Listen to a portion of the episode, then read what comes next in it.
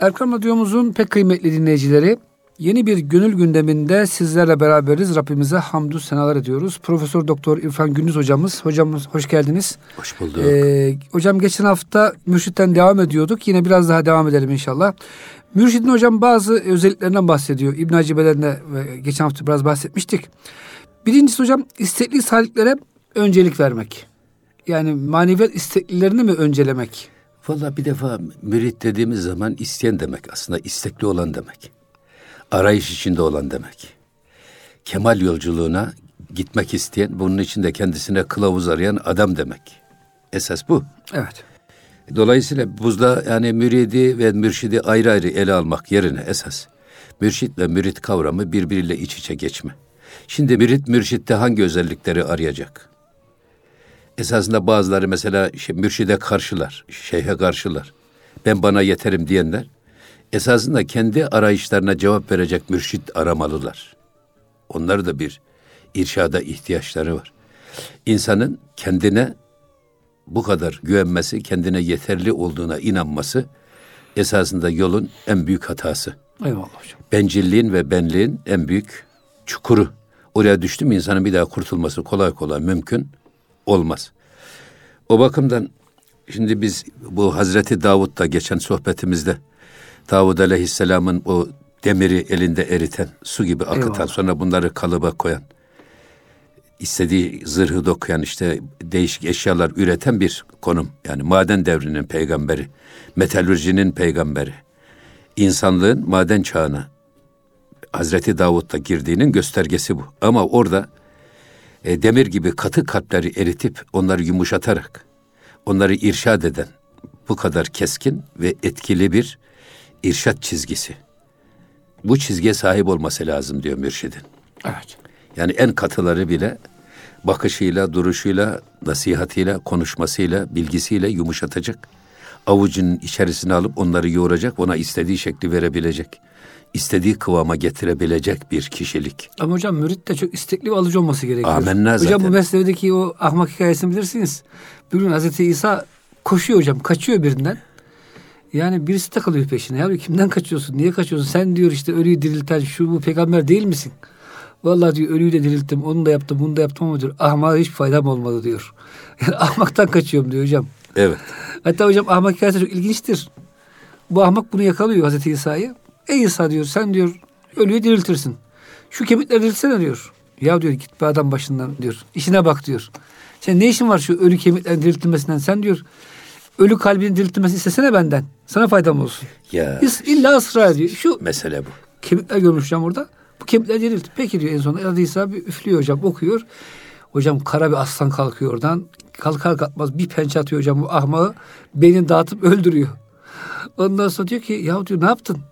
Ey aslan diyor yani bunu sen ne öldürdün? Ya bu ahmak diyor beynini parçalamak bana diyor şey oldu hocam diyor. Vazife oldu çünkü bu ahmak diyor kendi kalbi ölüyor.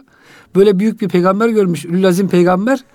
Ey peygamber dua et kalbim dirilsin diyeceği yerde lüzumsuz bir şekilde şu kemikleri dirilt dedi. Dirilt ama cezasında buldu diyor hocam. O yüzden Allah alem hocam şey efendim ne kadar kabiliyet olursa olsun yani demire bile şekil verse ama isteksiz ölü bir kalp. Ölü olmasında hocam mahsur yok da istek yok yani. Hani beni irşad et. Bugün hocam maalesef insanlarımızın çoğu böyle. Ya şimdi Süleymancığım namazla gönlü olmayanın ezanda kulağı Olmuyor. olmaz. Eyvallah. Yani istek dediğimiz bu esas. Önce aradığını bilen adam lazım. Ne aradığını bilmiyorsa o adam ahmak işte zaten. Aradığını bilmiyor ki adam.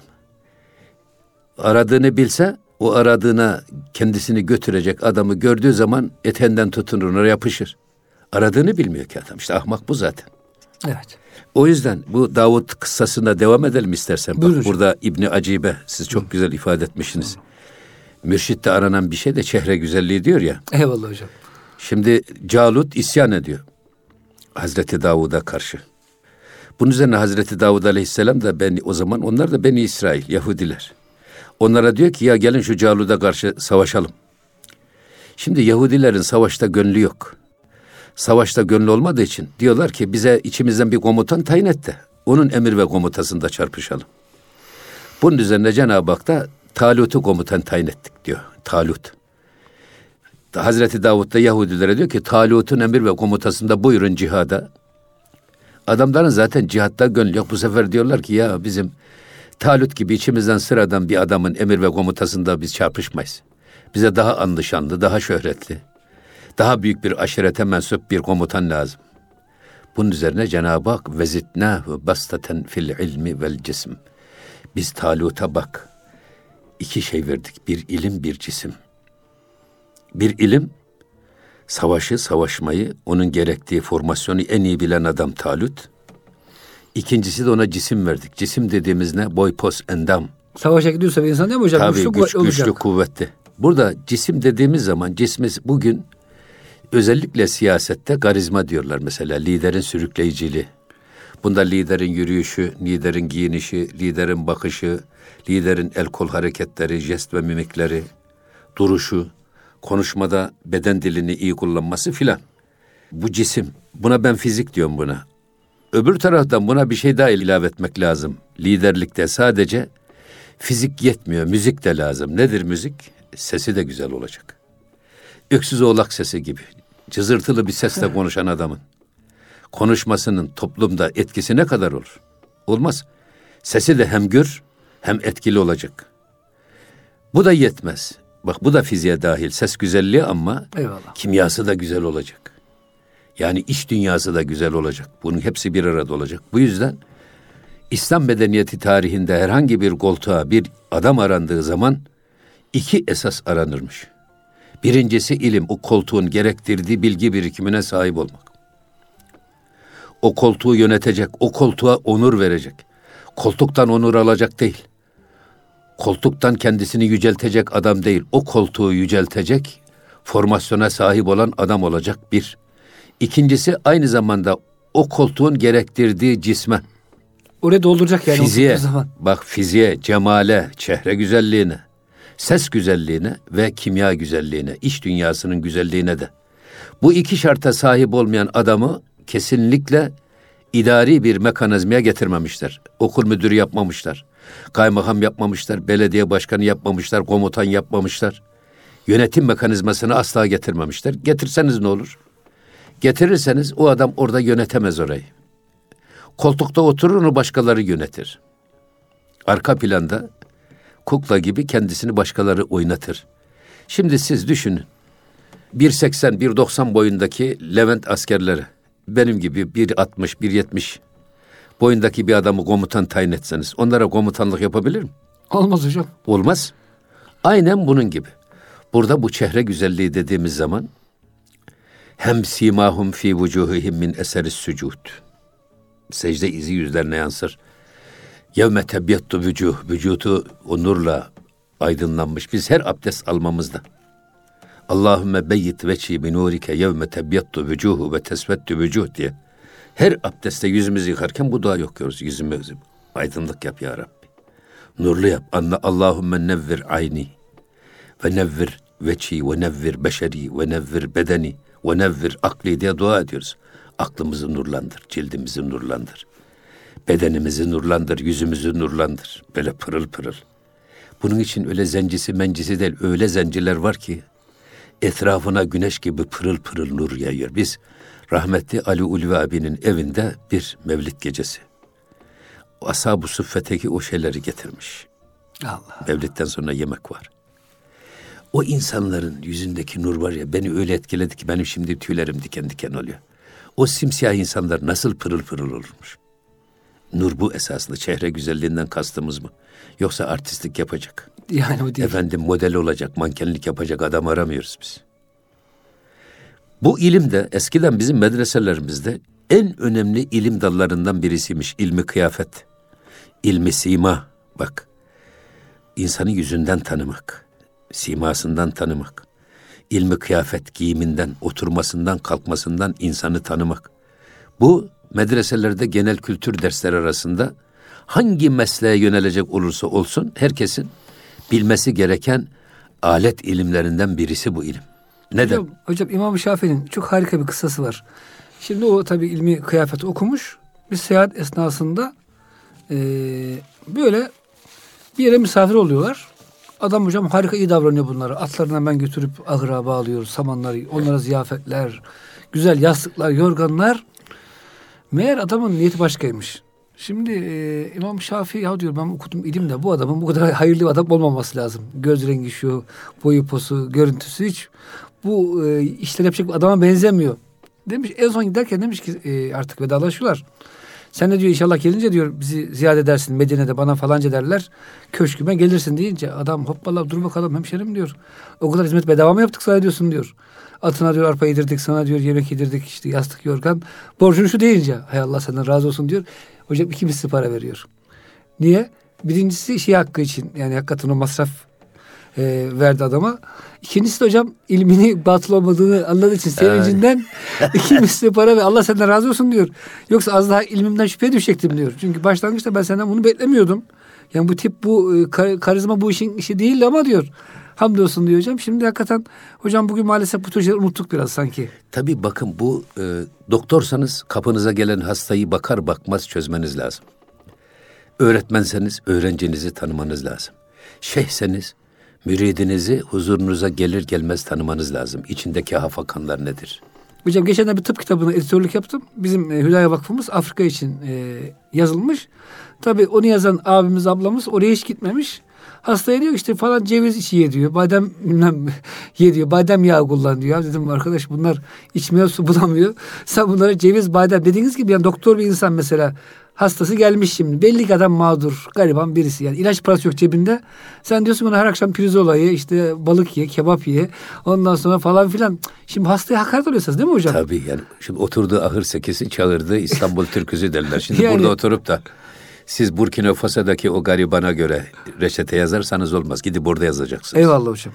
Ya da Burkina Faso'ya gidip gelmiş olacaksınız. Ben Burkina Faso'ya 3-4 defa gittim iyi bilirim. O hali bileceksiniz ki ona oradaki göre. Oradaki garibanı, oradaki sıkıntıları. Neyse biz buradan esas şuraya geçiyoruz. Bu e, imamsanız cemaatinizi kapıya girer girmez tanımanız lazım. İnsan tanıma sanatı. Ya. Alexis Carrel bunu yazmış.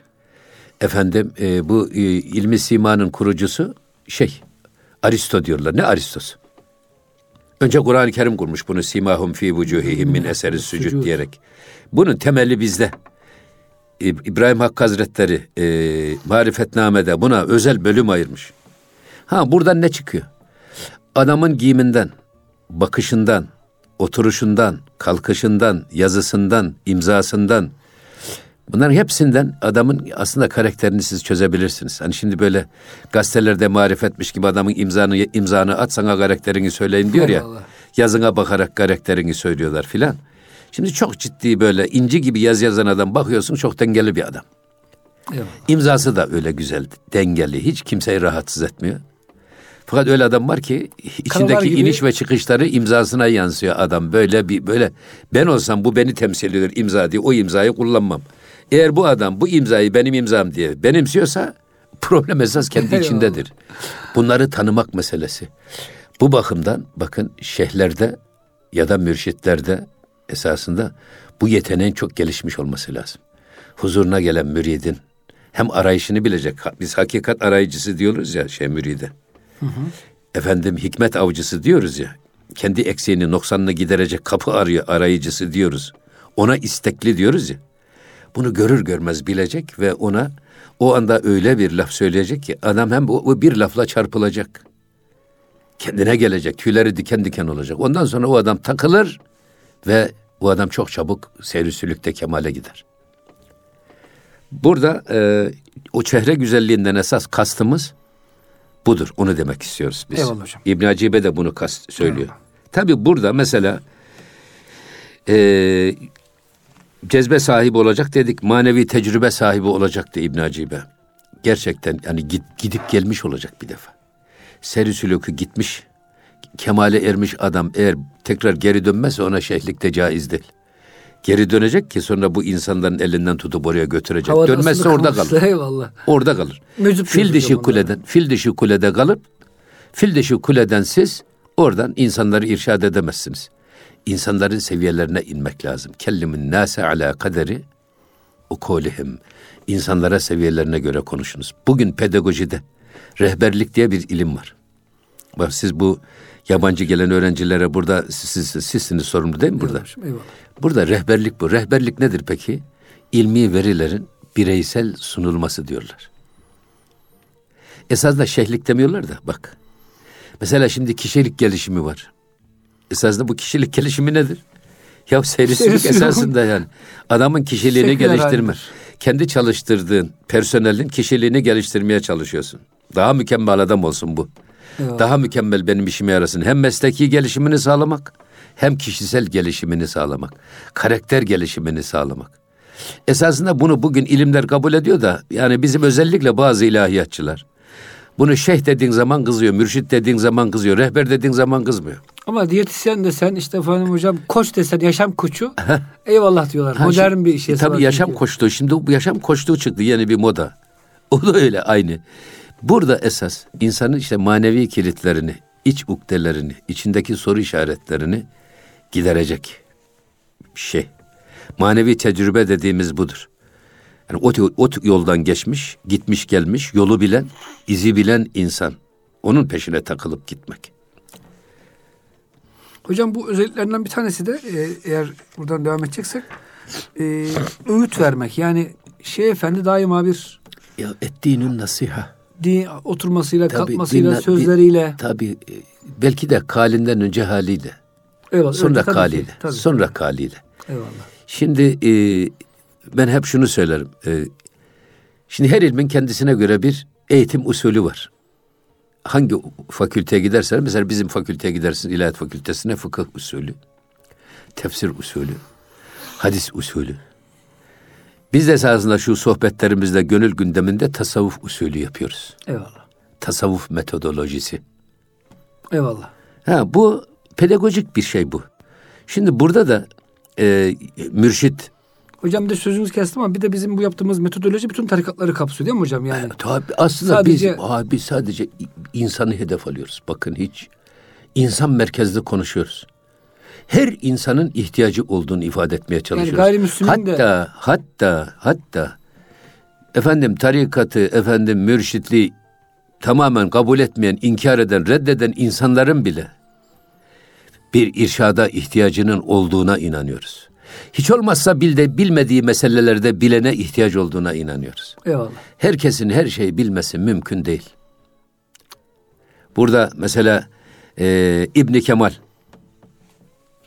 çok gururlu ve kibirli bir Şeyhülislam. Hiç kimse yanına yaklaşamıyor. Desturla geliyorlar. Abdestsiz yanına kimse yaklaşamıyor. Hırpani kılıklı bir derviş geliyor. Ya üstadım diyor izin verir misiniz? E, buyur diyor. Bir arizam var size.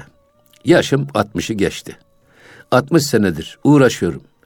Cenab-ı Hakk'ın ilmi ezelisiyle mahlukatın, buna peygamberler, cinler, periler, melekler ne kadar varsa hepsi dahil. Onların ilmiyle Cenab-ı Hakk'ın ilmi ezelisini kıyaslamaya çalıştım. Bir türlü bir neticeye varadım, varamadım. Sizce nedir bu deyince bir tebeşiri almış, koskoca bir kara tahta ona bir nokta koymuş İbni Kemal. Demiş ki bak şu kara tahta var ya demiş. La teşbih ve la temsil. Allah'ın ilmi ezelisi ise. Bütün mahlukatın Cebrail'in ilmi de dahil şu nokta. dahil, Evet. Peki demiş bu noktanın içinde demiş İbni Kemal'in ilmi ne kadardır demiş. Anlamış ki bu derviş kendisini irşad etmeye Eyvallah. çalışıyor. Ya demiş bu noktanın hepsi senin olsa ne olacak demiş ya. Gururundan kibirinden kimse yanına yaklaşamıyor. Eyvallah. Burnu buluttan su içer gibi dolaşıyorsun. Halbuki biraz mütevazi ol da senin ilmine ihtiyaç olan adam rahat gelsin derdini anlatsın da o derdine deva ol. O yüzden e, bu manevi tecrübe dediğimiz mesele öyle basit bir iş değil. Nasihat da öyle. Ettiğinin nasiha. Hocam de nasihatı tabii böyle yani ya taşı gediğini koyacak burada, şekilde hayır, vermek. hayır tabii burada esas hani hal galden öncedir dedik ya. Evet. Hani her ilmin bir, bir usulü var dedik ya peki hal ilimlerinin bir eğitim metodu yok mu bir usulü? Var. Nedir o? Ehli hal ile hemhal olacaksınız. Bir kere. En güzeli o. Siz tevekkülün kitaplarını okusanız, yazsanız, yaşamadıktan sonra, siz yaşasanız da belki sizin yaşadığınız eksik ama mükemmel bir şekilde bir mütevekkil nasıl yaşıyorsa, Ya. onu anlayamazsınız. Menlem yazık, bilmez yazık. Üstad rahmetli hep öyle derdi. Reçelin tadı kavanozun dışından yalanarak anlaşılmaz.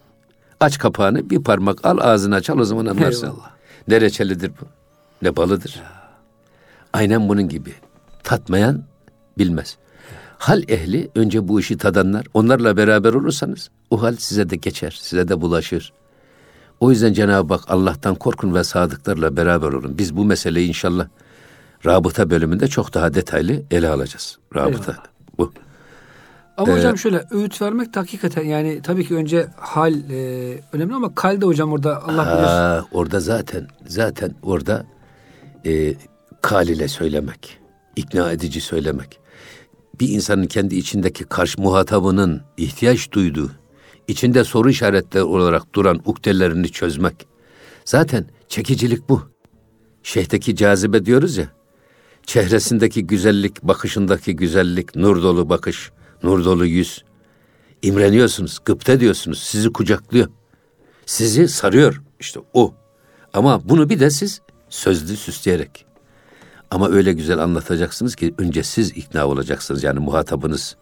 Diyeceksiniz ki bir mesele bu kadar güzel anlatılır. Zaten hocam bir insan bir şey ikna olmadan anlatırsa inanın e, dinleyen adam da rahatsız oluyor. Şimdi e, bakın rahmetli Hacı Mehmet Efendi Hazretleri vefatından iki üç ay kadar iki üç ay kadar önce Medine'den teşrif ettiler. Burada ameliyat oldular.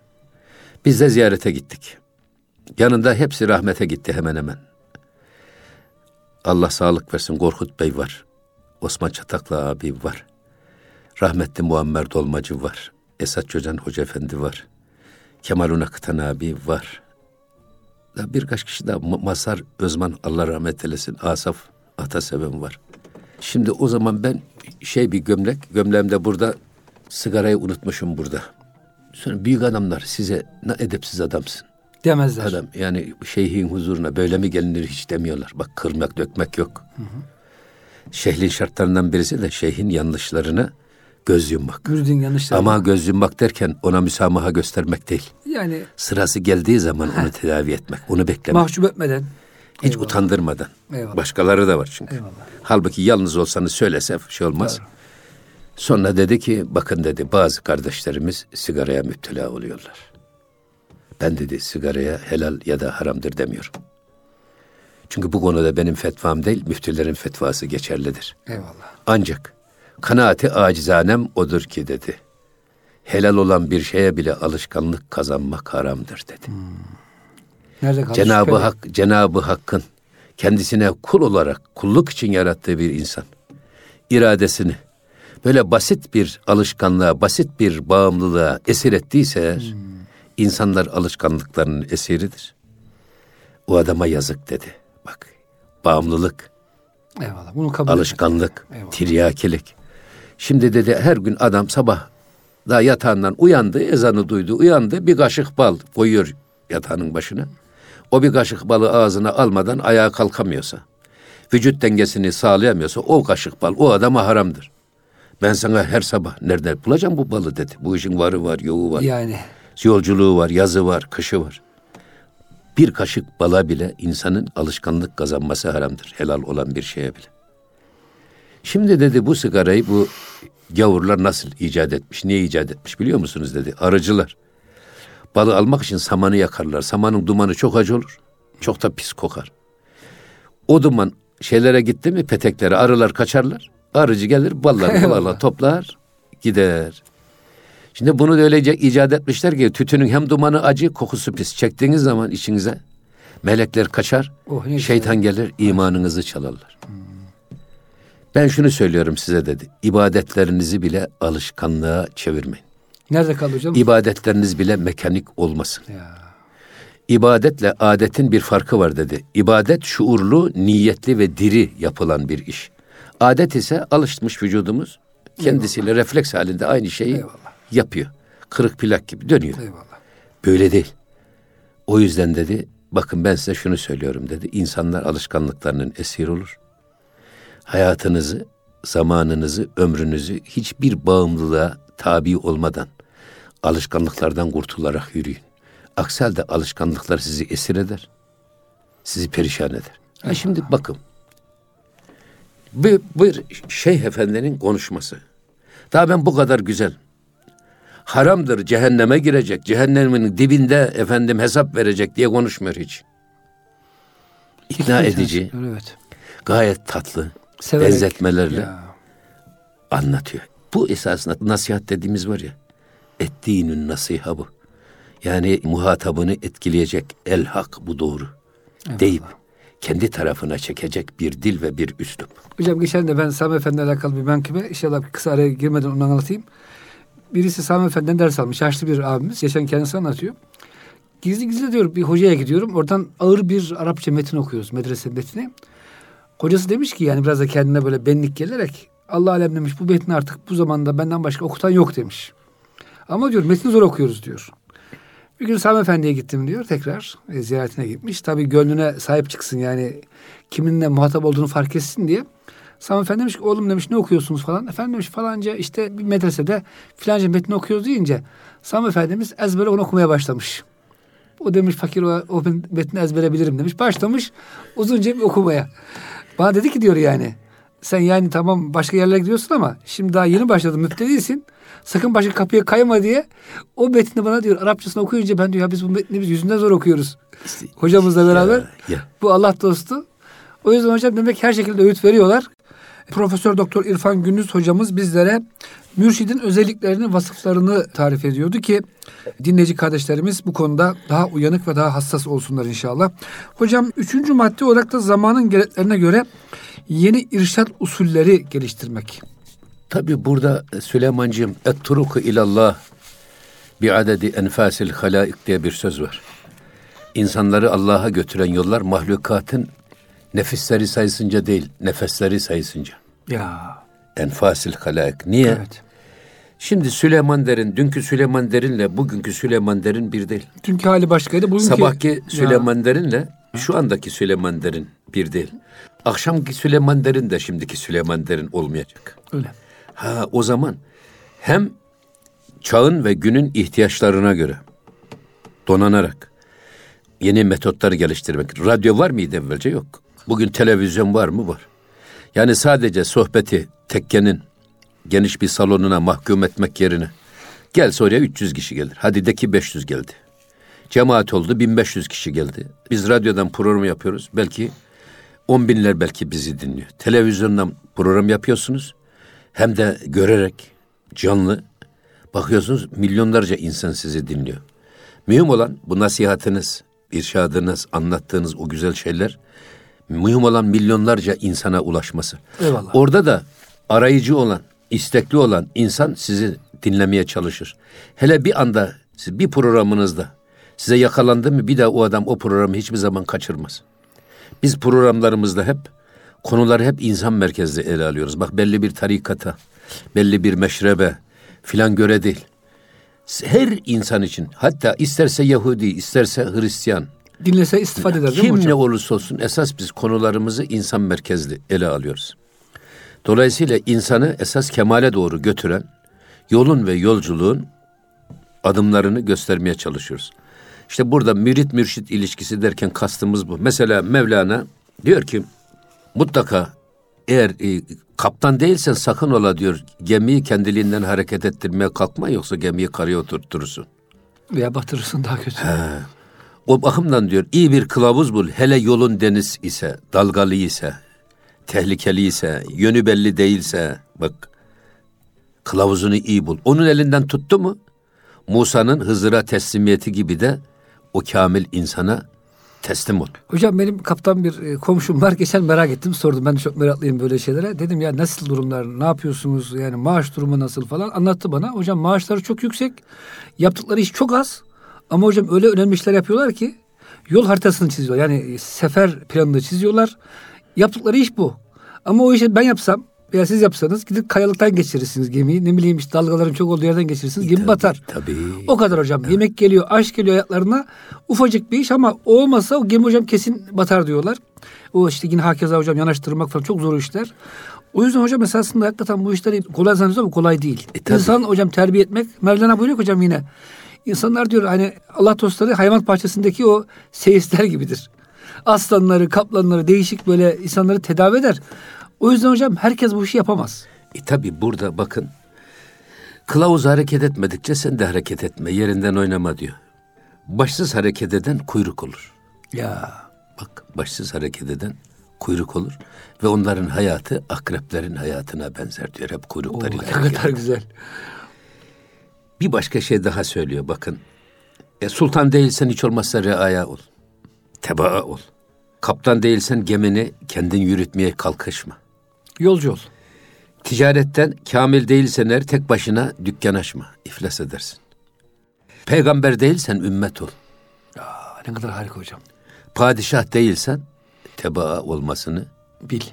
Şimdi bütün burada hep kastedilen şey hakikat arayıcısı, müridin ihtiyaçlarına cevap verebilecek dili ve frekansı yakalamak. Hocam şöyle oluyor bazen Rahmetli. Muzaffer. Ozak Hoca hep öyle söylerdi. Meşayih-i kiram radyo frekansları gibidir. Her şeyhin bir frekansı var. Bu frekans nedir biliyor musunuz? Ben kendi ukdelerinden anladığım, İnsanlara yardımcı problemlerinden olalım. anladığım, benim dilimden anlayacak insanları kendime muhatap alırım. Çekerim onları. Toplum içinde onları seçer ve onlara konuşurum. Çünkü onlar benim dilimden anlarlar. Ben de onların probleminden anlarım. Böyle karşılıklı bir ilişki içerisinde eğer onları ben bir kişi, iki kişi, üç kişi Allah dedirtebilirsem, Allah'a götürebilirsem ben Cenab-ı Hakk'ın nezdindeki itibarıma bakarım. Bir kişiye söyletsem yeter. Ama benim dilimden anlamayacak. Belki de beni yanlış bulacak.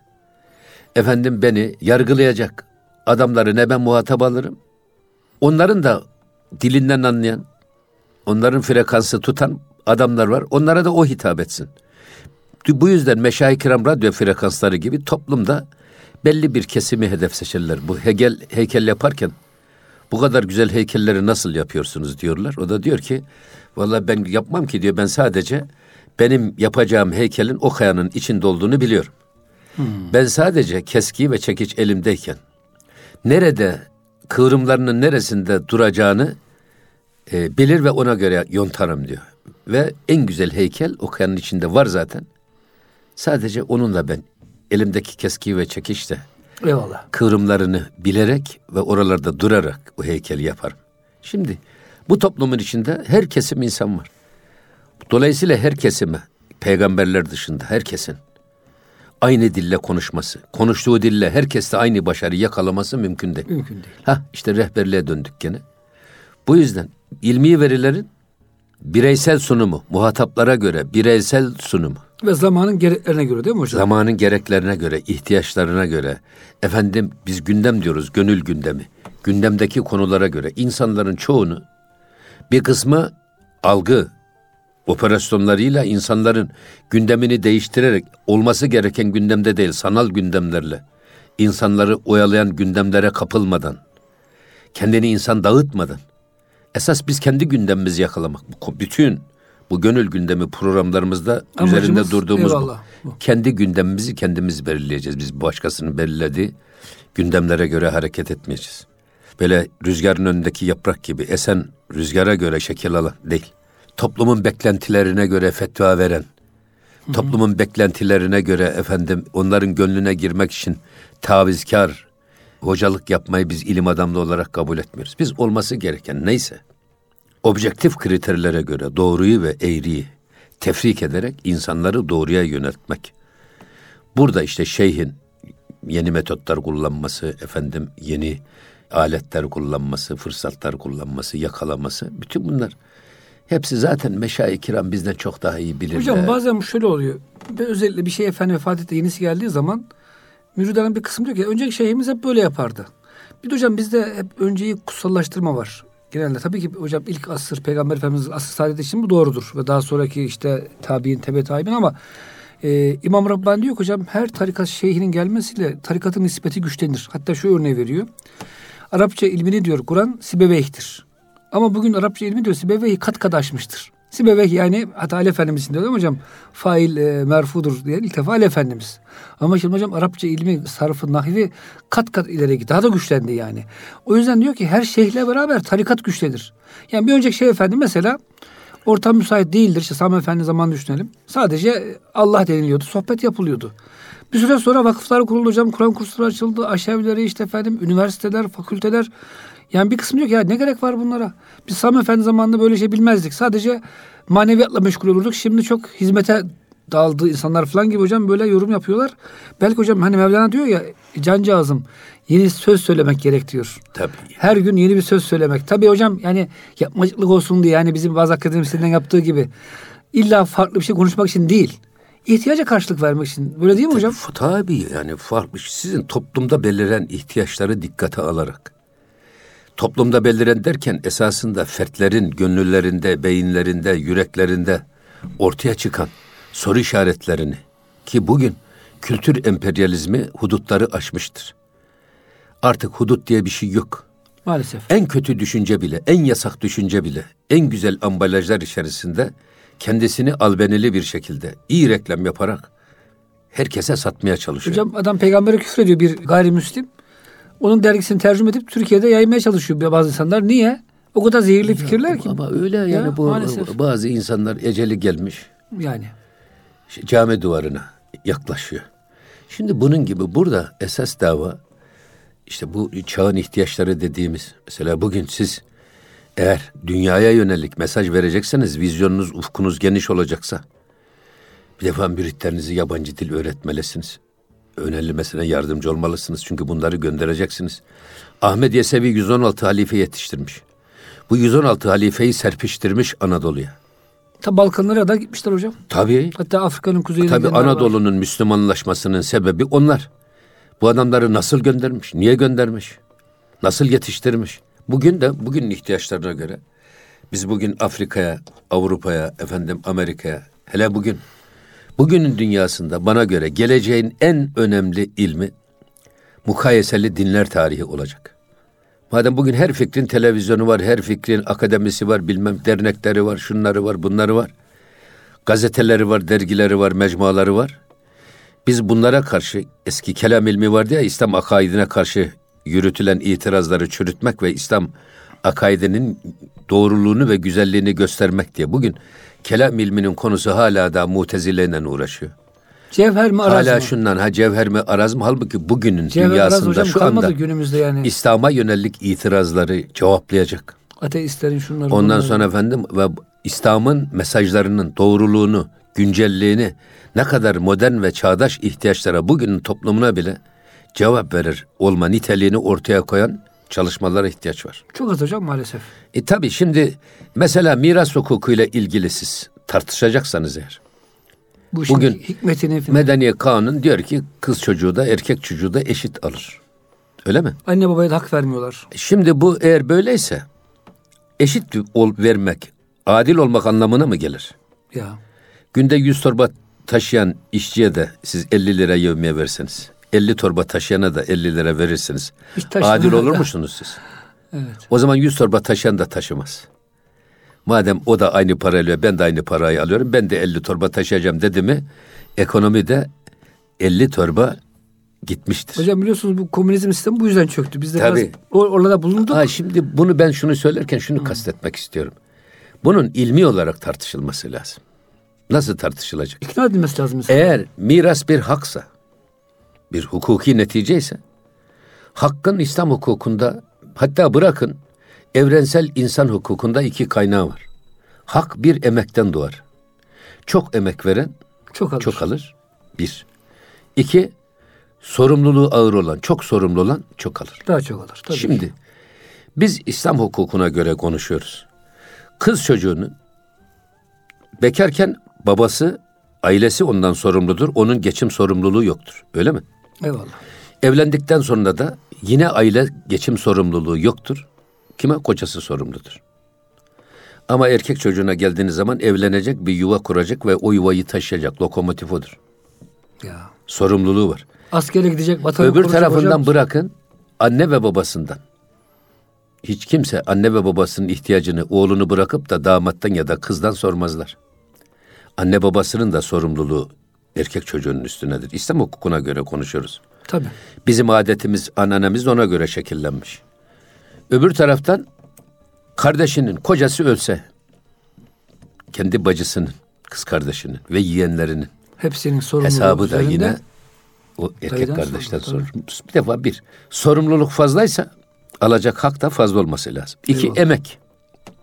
Kız çocuğu 12 yaşına kadar tüketiciyse eğer 12 yaşından sonra üretiyor. Diyelim ki 18-20 yaşına kadar 8 sene üretti. Ürettiğinin 8-10 katını belki de çeyiz olarak alıp götürüyor. Öyle mi? Eyvallah. Ondan sonra bunun emeği nereye gidiyor? Gittiği yeni eve. Kendi evine gidiyor. E o kocasının ailesine gidiyor.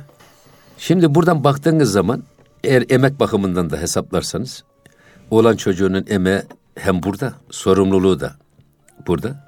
Bu sefer oğlan çocuğu evlendikten sonra diyor ki madem ben de bu eve çalışacağım. Bizim kız da kendi evine çalışacak. Yarın emir hak vaki oldu mu benden de aynı mal alacak. O zaman üç ay duruyor. Babasına diyor ki hadi Allah'a ısmarladık. Ve en büyük sıkıntıyı bugün yaşlılar çekiyor. Yalnız ve yardımsız kalıyorlar. Ondan sonra hadi bu boşluğu nasıl giderelim? Huzur evi kuralım. Evde yalnız kalmış, yardıma muhtaç kalmış insanlara huzur evi kuralım. Şimdi mesele eğer bu bazda gerçekten objektif, toplumsal ve beşeri ihtiyaçlara göre siz değerlendireceksiniz. İşte mukayeseli dinler tarihi bu bakımdan önemli. Sonra öbür taraftan nikahta küfüvet esas. Denk.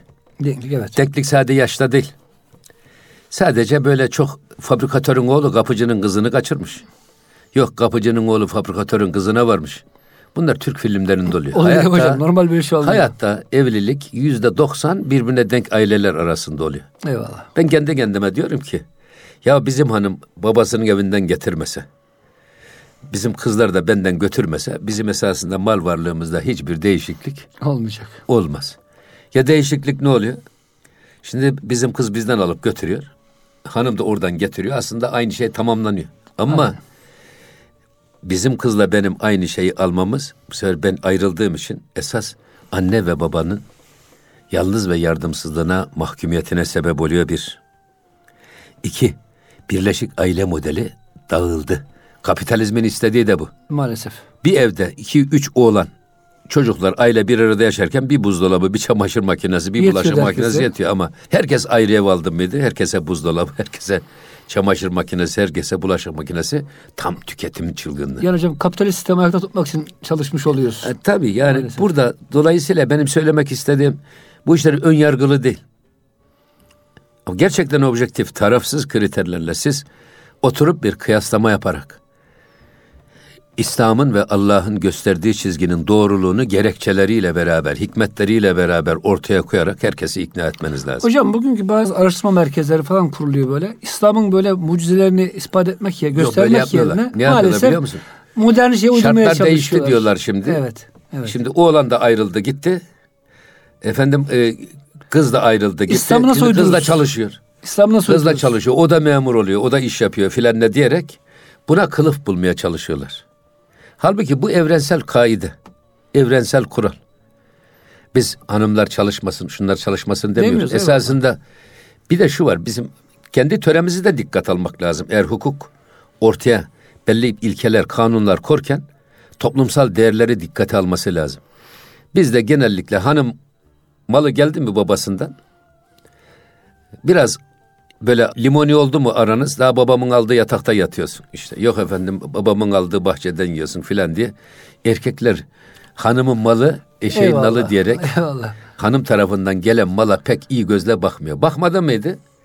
Oradan gelen mal ekonomide atıl mal haline dönüşüyor. Halbuki o bu topluma karşı verimliliğinde görevi olan bir şey. Eyvallah hocam. Anlatabiliyor muyum? Eyvallah. Hocam Yok hanım bu sefer anneliğinden ve eşliğinden taviz versin de kendi malını kendisi değerlendirirsin derseniz o bir başka çarpıklık meydana getiriyor. O yüzden bunu biz eğer yapılacaksa objektif kriterlerle hak, hukuk, emek ve sorumluluk açısından problemlerin bütün yönleriyle ele alınıp ortaya konulması lazım ki esas doğru ortaya çıksın. Hocam buraya da şuradan geldik. Dedik ki yani yeni metotlar geliştirmek. Evet. İşte yeni metotlar arasında zamanın ihtiyacına cevap verecek. Evet. İnsan yetiştirmek, derviş yetiştirmek hocam. Arif Evet. irfanıyla, ilmiyle. Hocam çok teşekkür ederiz. Bugün de güzel sohbet oldu. Muhterem dinleyicilerimiz.